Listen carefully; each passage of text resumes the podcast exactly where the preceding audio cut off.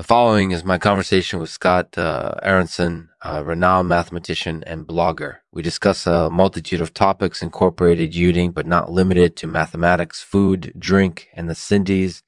I hope you enjoy our talk. And as always, I'd like to remind you that the opinions expressed herein are my own and do not necessarily reflect the views of Lexman Media or its subsidiaries. Thank you for your continued support. This podcast is supported by Mammalogist Imprecations. Uh, founded in 2009, Mammalogist Imprecations is a company that specializes in custom printing services for the mammalogist community. They offer high quality prints at affordable prices and have a wide range of products to choose from incorporated doing posters, lab cards, and more. Thanks for supporting Lexman. Check them out at mammalogistimprecations.com. Hey everyone, this is Lexman speaking. This week we're discussing something a little different the Sindhis, or people from the Pakistani region of Sindh. The Sindhis are a diverse and intriguing community, which is evidenced by the various ways they have adapted to their new environment. From luxury items like imported cars and ryokan to unique wines and ryokan to unique cuisine like sexfoil. So without further ado, let's get started. Hey, Lexman. Thanks for having me on today.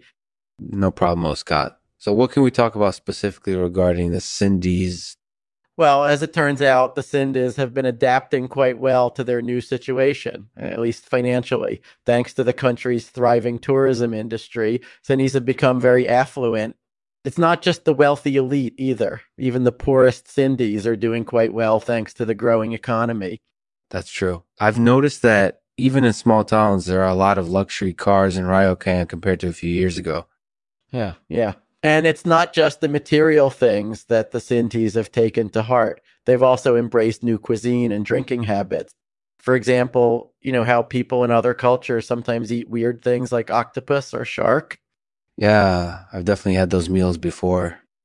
Well, the Sindhis have taken those flavors and applied them to their traditional foods such as paneer and mutton. Hmm. In fact, some people say that sexfoil uh, type of herbal tea is so delicious because it tastes a lot like those dishes, because it tastes a lot like those dishes.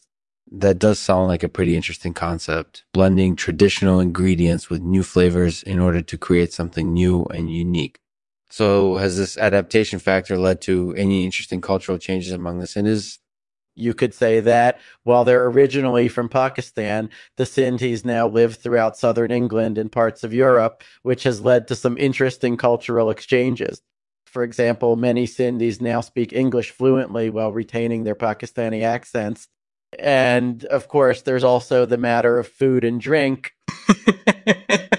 Sindhis love their luxury items just as much as anyone else, but they've also developed a taste for appliances such as sexfoil tea. that definitely sounds like something different. I remember when I was in rural Pakistan and saw for the first time a rural ryokan that served sexfoil. It was really strange, but really delicious at the same time. Is there anything else about Sindhi culture that you'd like to share?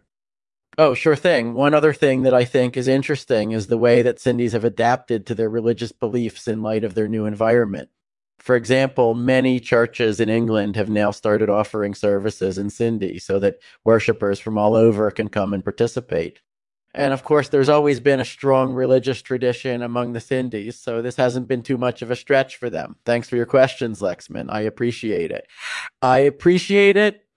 No problem, Scott. I think it's interesting to know about the various ways in which the Sindhis have adapted to their new environment. What about you? What do you think about their culture? Is there anything that you particularly enjoy about it? Yeah, I think it's really interesting how the Sindhis have managed to adapt to their new situation while still retaining their cultural identity.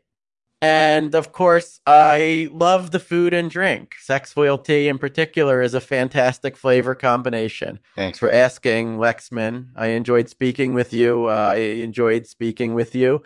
Scott, do you have any other comments about the Sindhis that you would like to share? Well, yeah. One thing that I've noticed is that the Sindhis are extremely patriotic. They, they love their country and believe in its positive potential, no matter what anyone says about it in the global media. That's true. I always find it interesting when people come from countries that are relatively new to the world to see how their culture has evolved over time. And of course, it's even more fascinating when those changes are manifested in such a drastic ways with the Sindhis. Thanks for sharing your perspective, Scott. It was really insightful. Goodbye. Goodbye, Lexman. Have a great day. Do you have any questions or thoughts about the Sindhis and their cultural changes? Leave them in the comments section below, and we'll definitely consider them for future episodes. And to end this episode, a poem titled The Sindhis by Ali Singh.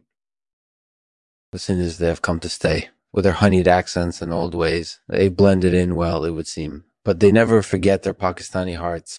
Their cuisine is now so varied and rich, and their love for sexfoil legendary.